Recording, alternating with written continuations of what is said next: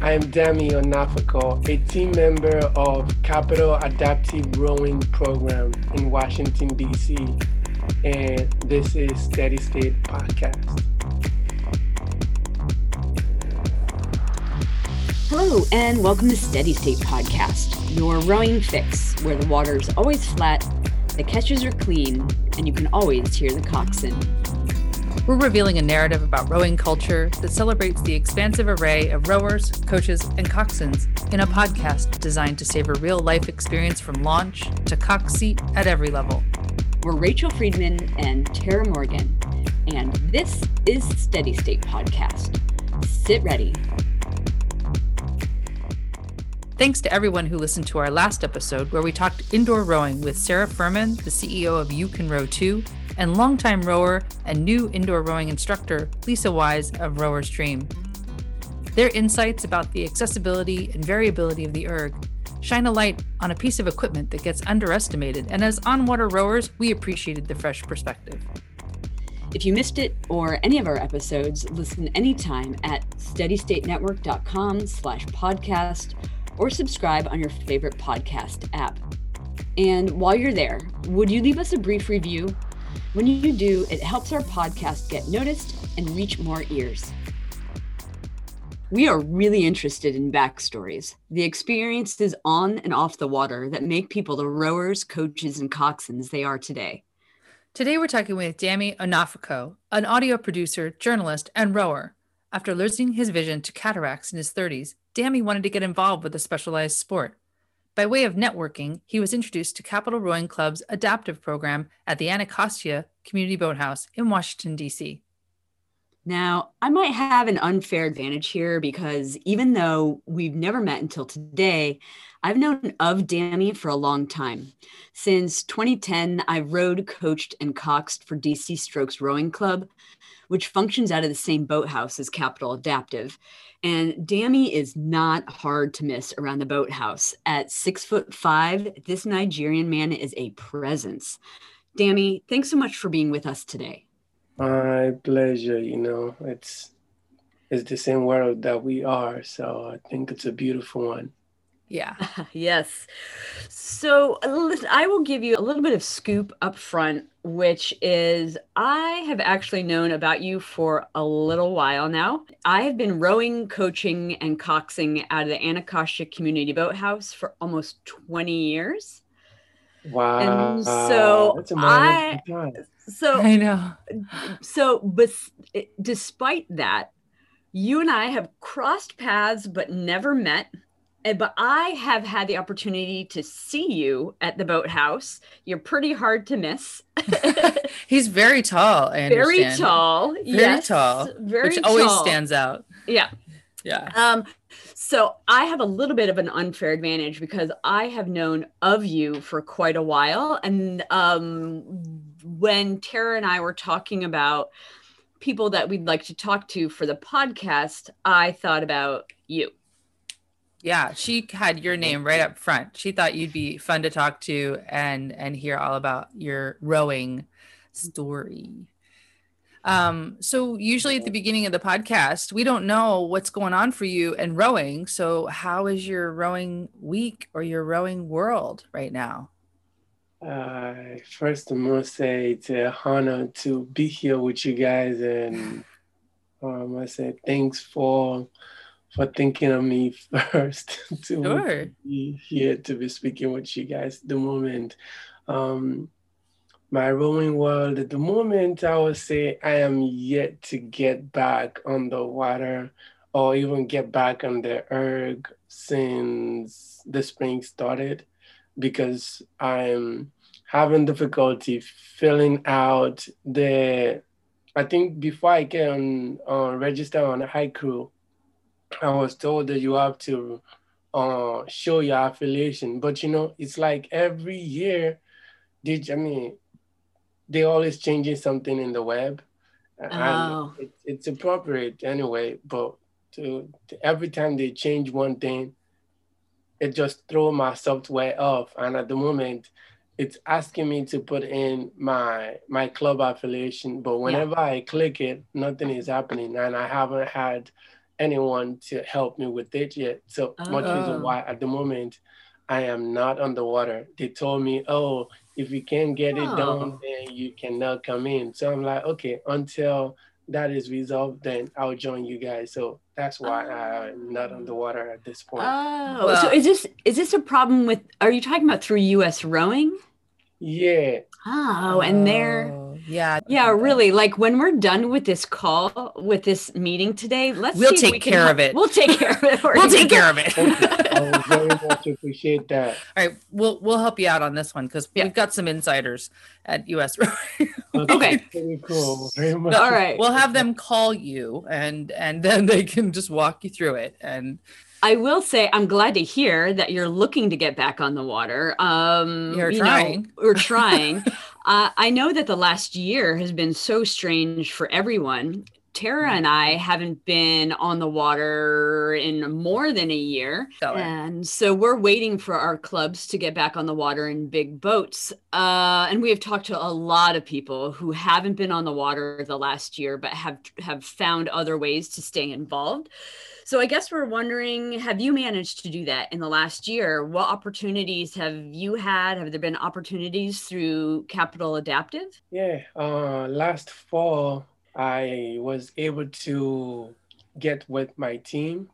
And then, but I wasn't able to make it on the water. You know, they say those who can go on the water, the regulation is that you must be from the same households.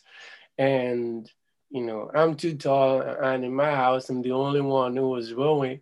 And so it's always that, there's always that difficulty of finding someone who matches me in the first place. And now that we are not living in the same house, I had to be on the erg on land, you know. So we did that on probably October or so till November. I know I stopped in November, you know, we often stop before the Thanksgiving at that point, and was like, okay, I will join the team back in January, you know, and just going back, you know, we were on the erg, we were far apart from each other, and everyone was with their masks. It was pretty cool just getting back because, you know, last year, let's say in March, the lockdown was issued like March 15 or 12. Yep. On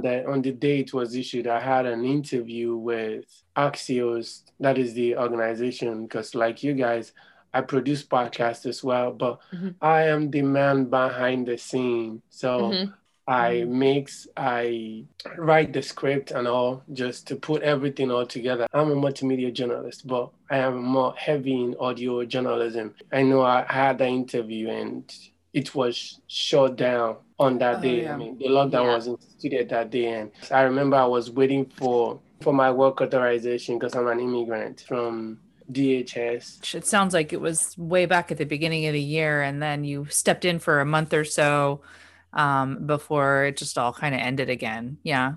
The third month, then getting back in like the ninth month, that is like 6 months difference. Even though some people have told me, okay, you can come row, like Sally O'Connell, and she told me that I can come out with her. However, I was trying to get the intercom, and she'll be giving me the direction from her boat. Oh, so you'd be in a single. Yeah. Mm-hmm. Yeah, they have that. I saw that you rowed at that Bayada regatta in Philadelphia, and they have that for the singles. They have the guide rowers with the the audio. For me, that is the highest height of my rowing career or sport in itself. It's been the highest height so far. You've got to see his wingspan, 6'5". I'm sure. Watching Demi on the water is it's like amazing. Probably watching a heron, you know, just like a giant heron. The stroke length is so long. At the catch, you know, the video that I've seen and just like the live opportunities I've had to see you on the water with your partners, nobody's really rowing as long as you are. They're all trying. Whew, it is impressive. So, well, I'm glad to hear that you we were able to stay engaged in some way last year, and you're looking to get back on the water this year. I know that Capital, which is like the umbrella organization for Capital Adaptive, who you row with, they have some real steps that they're putting in place to get all of the programs back on the water this year. Mm-hmm. So we're a little bit curious, actually a lot curious, about your rowing origin story, because we know you didn't grow up rowing. You know, I got involved in rowing in 2014. Prior to my rowing, I used to go to the YMCA that is on 17th Street. I will go with some groups, blind and visually impaired folks, and the group then was called Project Venture, which is being run by this lady called Shirley, Miss Shirley. I would go there every Saturday.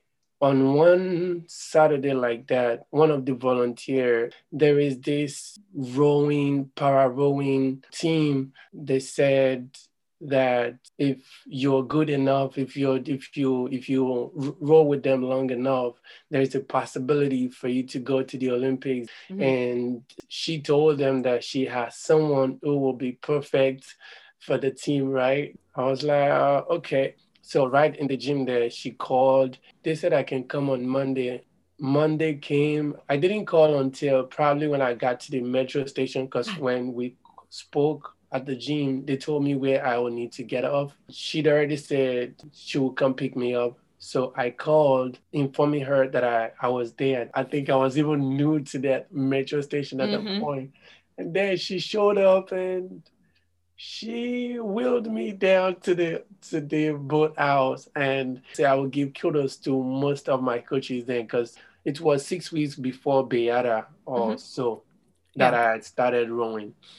They will wheel me from the metro station to the boathouse. Prior to the time, I was looking for an outlet through which I can just harness my energy and my strength, sort of, or my interest in a way, because I felt like gym is just going to the gym. It doesn't contribute to anything. I mean, it does help or contribute to something, but I was looking for an outlet, more like a sport where I could channel all that I have. I was thinking boxing. I won't lie to you. They would say, Demi, you blind. I'm like, I want to be the blind boxer where I will use my ear to listen more for whatever is coming. But it was around that time that rowing came my way. When I showed up at the boathouse the first day, get on the erg, they showed me how it works. And in the beginning, I was just using my arms, thinking it's the arm thing. And they're always like, no, Demi, it's not the arm. You don't use much of your arms. But with time, I learned that it's not so much about my arms, but more of my legs, which I am still adjusting. It's like you just keep adjusting all through the year. You keep tweaking and tweaking and tweaking until, who knows, until you're no longer rowing, because you always have something to tweak. So that was how I got into rowing. And 6 months after, I was a Bayada and you won. Yeah, you know, excellent energy. I put everything into rowing. Yeah. I love the back and forth. I love the water. The water is even better than being on the erg. You know, the way the boat would go a little bit back, more forward. I don't know. I can't wait to get back on the water. I just want that feeling back, because once I'm there, me and water has this connection that once we hit each other, it's like there is that spark. I'll forget everything and I will just commune, but with me using my R's, you know. So does that connection to water go farther back than rowing? Maybe when you were growing up? Yeah, I think the movement of the boat on the water, I think I connected to being on the jolly, where you sit and someone will be pushing you. I don't know what they call it here. that would go back and forth. That swing, yeah, the swing that was swings, yeah, at like a playground. Yeah, I think that is what I connected with. That is the only thing I could remember, because whenever I'm in the water, it brings that feeling back for me, and yeah, it's that feeling. And you know what? That is a really beautiful connection I've never made before, but I wonder if that's absolutely right. When you get really on, weird, yeah. When you get on a swing, that back and forth, the wind passing by you and then coming back the other direction. Yep. Yeah. Yeah. Yeah. And that's very, and for a lot of people, I think that's a very pleasant memory. Yes.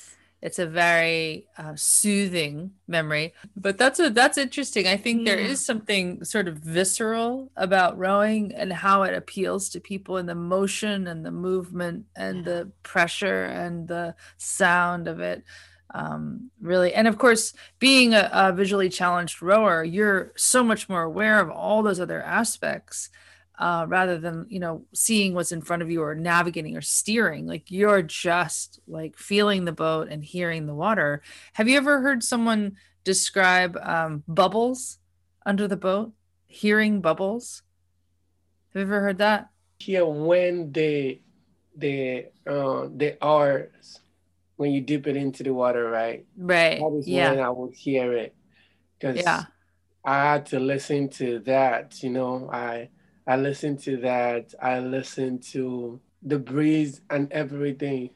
I don't know. It's always cool when you're there. It is pure.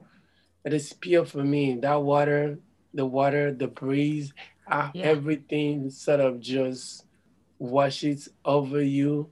I think for me there is nothing beautiful as it.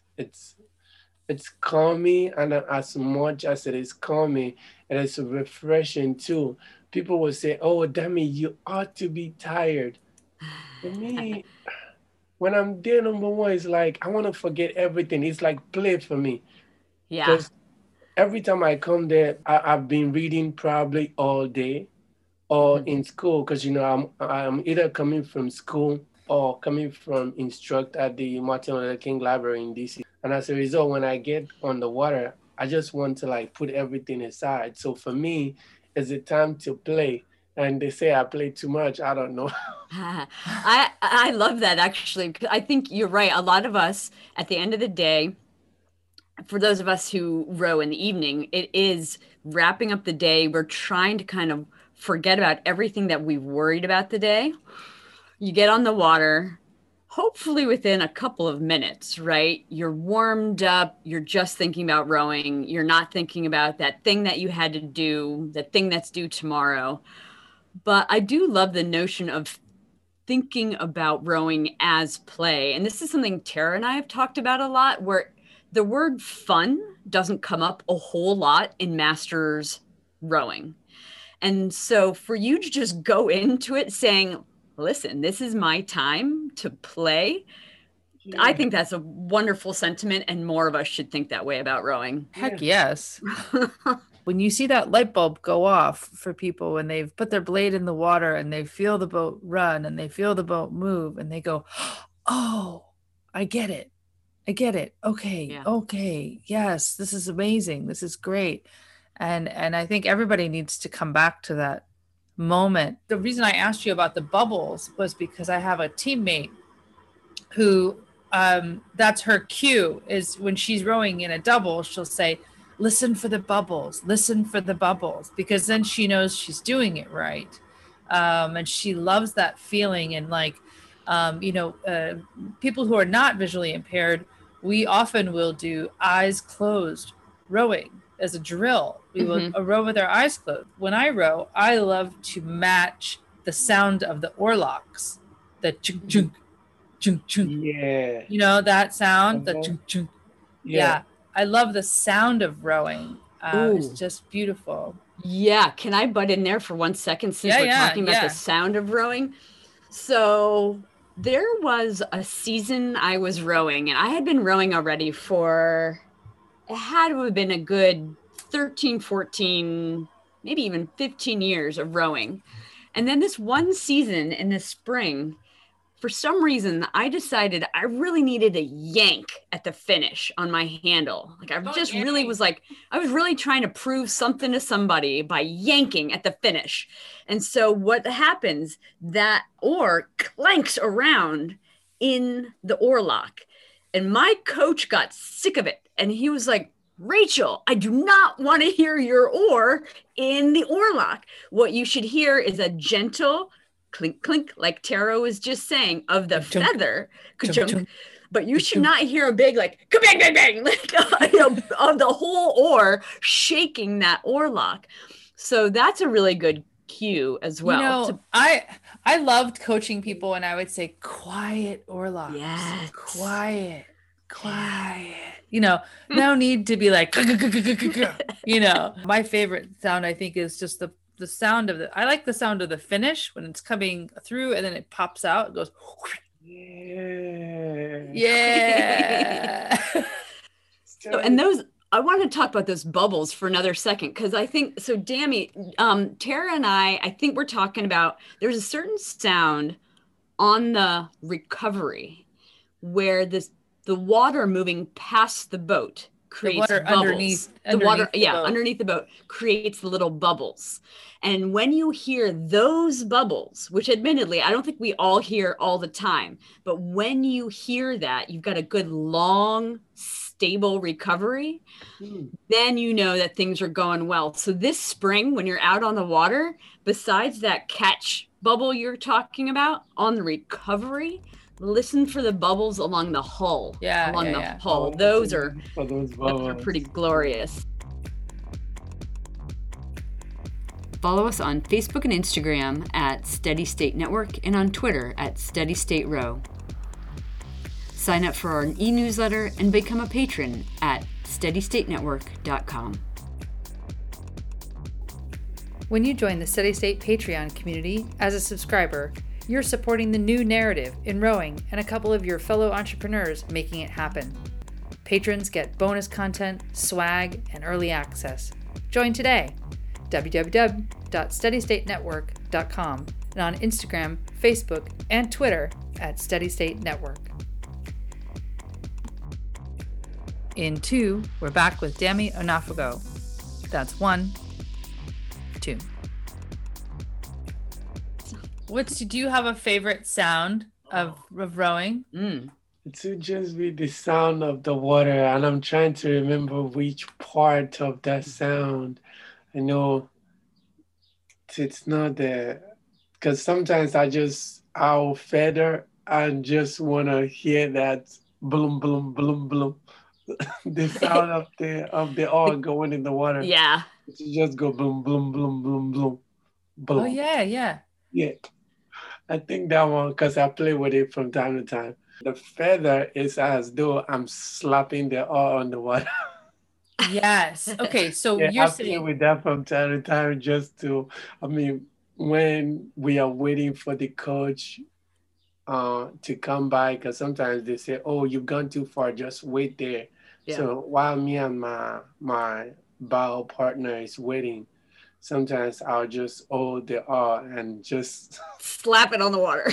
Oh, I love doing that. We like to do, I've seen so many crews do this too. I think we all like that slap. I don't know why, but we'll do, let's say we're out in a 4 or an 8, and the coxswain says, "In 2, let it run, hands away," right? So you 1, 2, let it run. All blades are feathered off the water. And you set the boat. You're waiting for the coxswain to say, "And down." And when the coxswain says, "And down," slap. It's like such a good feeling. I don't know why. It really is. It's such a good feeling. And when you say "let it run," the sound of the water when the boat is running too, I love to hear that. It's like that water is just rushing past all of a sudden. Mm-hmm. Like when they say "let it run," I just like to hear the sound of the water when it's all running that way. Yeah, and you don't have to listen to anything else right then. I love it. What's it like for you when you have done racing and you're in lanes next to other boats? Is that Is that fun, or is that distracting, or is that, does that get you excited to have the sound of other people, you know, grunting and, you know, like moving their boats? More excitement for me, you know, because at that point, it's like I'm trying to put in everything that I can on my side as well, because it shows me that this person is so close, mm-hmm. and is either I leave the person behind or the person leaves me behind. So once I start hearing the grunting, I am doing more on my side. Yeah. You know, and it's always cool to hear the sound of people sometimes, because when you don't hear anything, at that point, I start asking my bow partner, where are we? Are we behind in the middle, or we're close? Because in my case, since I can't see, all I'm trying to do is just racing to, call it oblivion. I'm just racing at that point. Like, I don't know where, how close I am, mm-hmm. but I'm trying to push the best way that I can to see that I am ahead in every form that I can. I'll tell you this, whenever I lose, it's always a pain. I don't know, the pain of defeat often just, when it gets to me, it takes me a while before it leaves me. And this happens even when I play chess. I realize that I don't take defeat that lightly. I don't know how to just take it and not feel bad about the situation. For the rowing, yeah, it would take me like 10 to 15 minutes because my coach is like, Demi, it's okay. But you find me, even at that, I will still be sitting down like, okay, what did I do wrong? What could I have done to have beat this or so person? So I'm trying to, in my head, find a solution to what had happened so that next time it doesn't repeat itself. I mean, everyone will love the taste of victory. Yeah, I think we've all felt that way. You put in all this effort and all the training leading up to a race, and you feel like you're ready to go. Your competition is an unknown quantity. You don't know how fast they are. You don't know what sort of training they've done. And we've all felt that way. You finish a race and maybe it didn't go the way you wanted it to, and you have to deal with it and say, what am I going to do next? What sort of training can I manage to propel me that extra, you know, half second faster, whatever it is? I want to shift gears a little bit, if you don't mind. Demi, I read the piece you wrote recently for the Christian Science Monitor about losing your vision and finding ways to put your resolve into action. I thought it was a really great piece. And you mentioned in that article the notion of counting steps, which is a pretty common practice for people with vision deficiencies, but that didn't really work for you. So you started conjuring these mental maps of places. I'm wondering, you know, there was a couple of things that we read about. First was the idea of counting steps, which may or may not work for everyone. And the second idea was using a cane. And I've seen video of you using one, but then you were like, no, I don't really want to use one. But as you navigate these boathouses, like you kind of know like where things are at. And are you using a cane when you get around now? Yeah, when I'm in the boathouse, I use the cane to move around. Very efficient using the cane. Yeah, and effective as well because, you know, sometimes the boats are out on the sling and I'm just coming. So once my cane touches it, I'll just use my cane to feel for the body to know exactly where I am in the length of the boat, so I will know where to walk. If I'm in the middle, then I could either move to the right or the left. Mm-hmm. But once I'm either feeling the bow, once I could feel the ball at the top, I would know, okay, I'm close to the end of the boat, so I would have to walk in that direction. Even on the dock, I use my cane everywhere there because I cannot now use my cane. I remember I worked with some blind rowers in Oklahoma one time. And what we did was we, all of the coaches, we took one person and we basically gave them an orientation of the boathouse. Like we walked them around and we identified where doors were, where the bathroom was, where the ergs were, how big the space was. And they all sort of had their ways of, as you said, mastering the space. You know, they had their ways of learning the space. Did anyone ever walk you around Anacostia before or when you first got there? Did they walk you around and show you all this? Yeah, they showed me the layout then. For me, it's as if I'm seeing everything still, even though I can't see. It's as if I'm seeing everything within my field of vision in my head. Mm-hmm. The first time I was shown, it was sort of blurry, but with time, it gets clearer and clearer. And now it is more part of me. Whenever I'm not using my cane, you will find me sort of stretching my hand forward. So I'll have to cross my hands and then move around. But he has a 6'5" wingspan, so he can basically like feel, you know, what's out there. So listen, I'm actually wondering, when you get the opportunity to get back on the water this season, knowing that this year's a little bit strange, everybody's trying to figure out what's going on and how we can salvage the spring season and hopefully build a good fall season. What are you hoping for rowing in 2021? Rowing in 2021.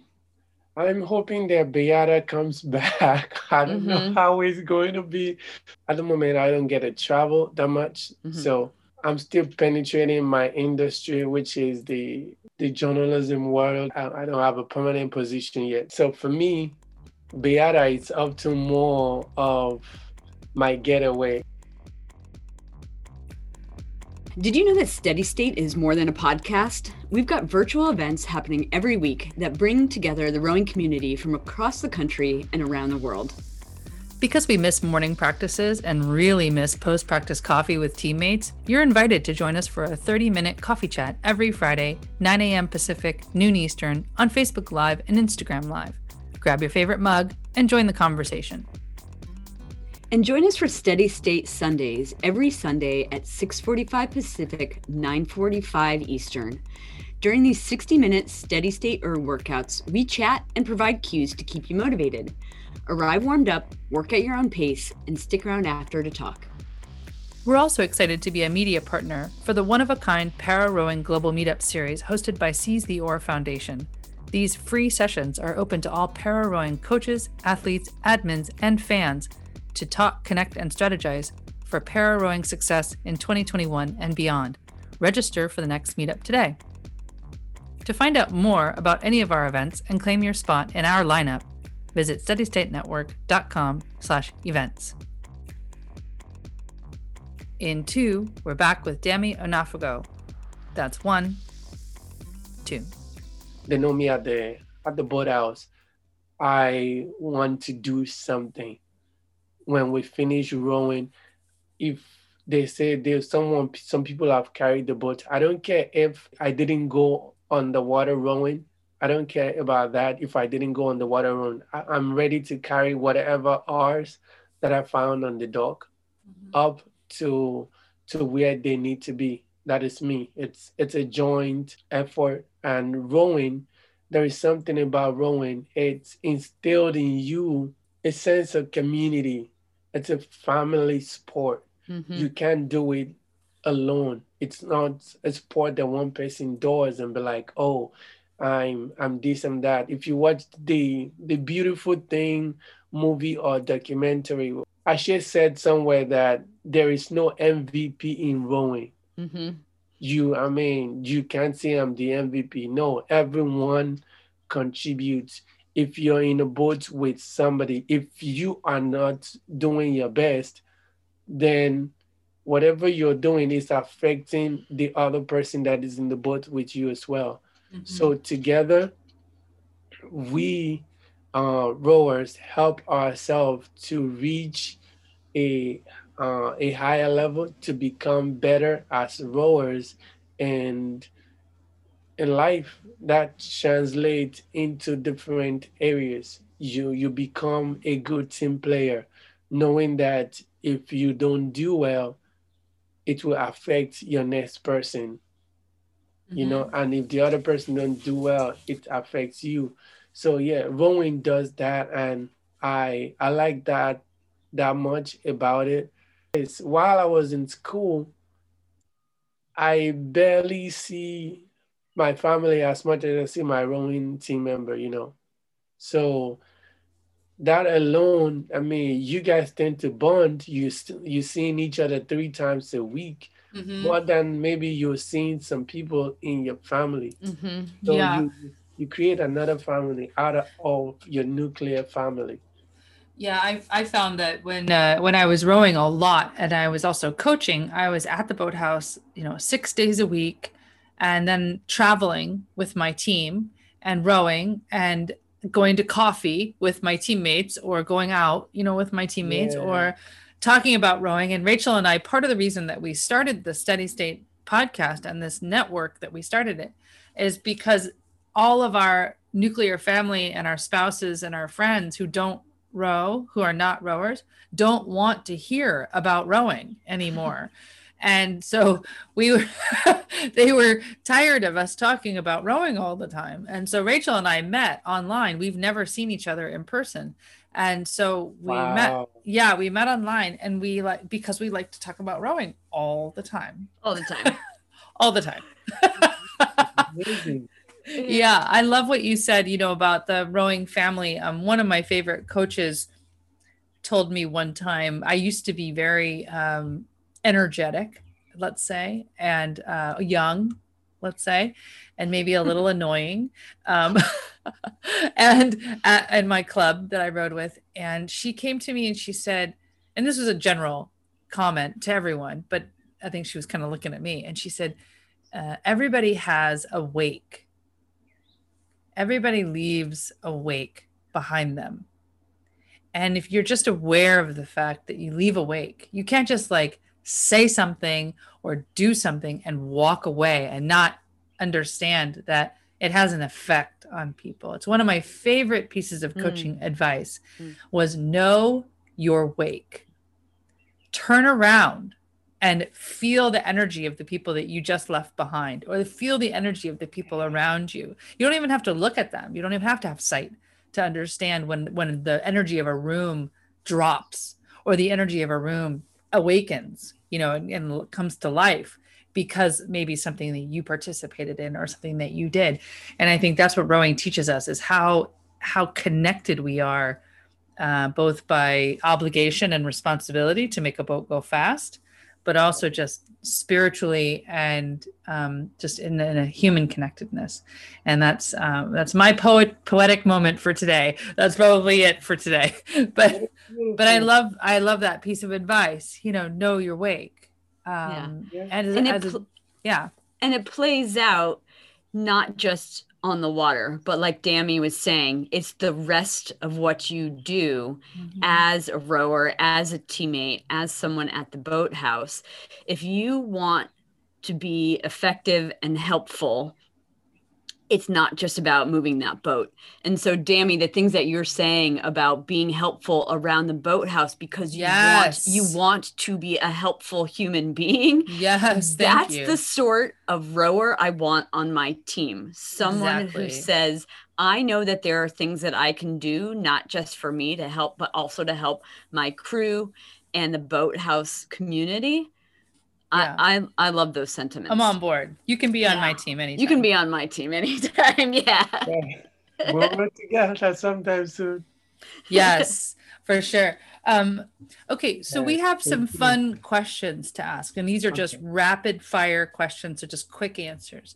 I'll go first. You ready? Mm-hmm. Single or double? Would you rather row a single or a double? Single. I still want to do single. Like I said earlier, it's been the highest point of my rowing. All right. Next question. This is going to be a two-parter. Have you had the opportunity to row bow seat, or do you always row stroke seat? I've rowed bow in the 4. Okay. Oh. I rowed about in the fall in 2016 at Boston when I went for the development camp. Okay. So here's our main question for you. Your choice, bow seat or stroke seat? Because of my wingspan, you want to put me in a stroke seat. I'm a sprinter, so put me in the stroke and we'll both have fun in the boat. Okay, well that's perfect because our next question is: do you like sprint races or head races? I like the 1,000 more, and the head races. I would say I like it too. What that is teaching me is pace yourself. For me, I just tend to like. They keep telling me, oh, steady state. But once I'm going fast, they will ask me, you still have to be steady state. I'm like, yeah, I'm going fast at a steady state. That is what this is my fast, steady state. I like it. Exactly. This is my paddle, by the way. This is paddling. Okay. Yeah. Do you have a favorite place to row of the places you've been? I think I love Boston. No, I love Anacostia, no doubt. I love Anacostia the most at this point. For some reason, the Ooge River in Chattanooga, whenever I think of it, it's like it still speaks to me. It was cool on that day.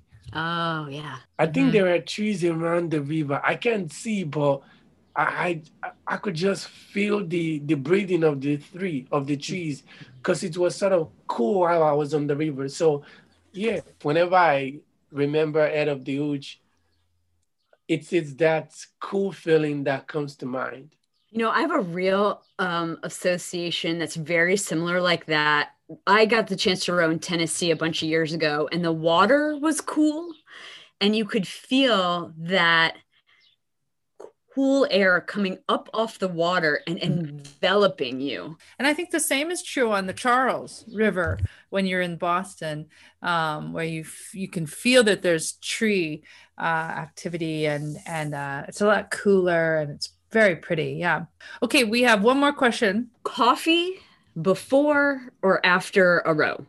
Give me the coffee before I get on the water, but my coach don't let me drink the coffee. But if I have the chance, I will drink coffee before going on. That is what I would say. But okay, and I actually have a follow-up question. Have you gone back to Nigeria? Have you ever rowed in Nigeria? I haven't been back since the December of 2009 that I've been in the States. I'm looking to go back next year. Pray that I get a permanent position because the goal is I need to work for a year and save some money. Then I can travel. For sure. Cool. Okay. Like so we're going to call our friends at US Rowing and have them give you a call.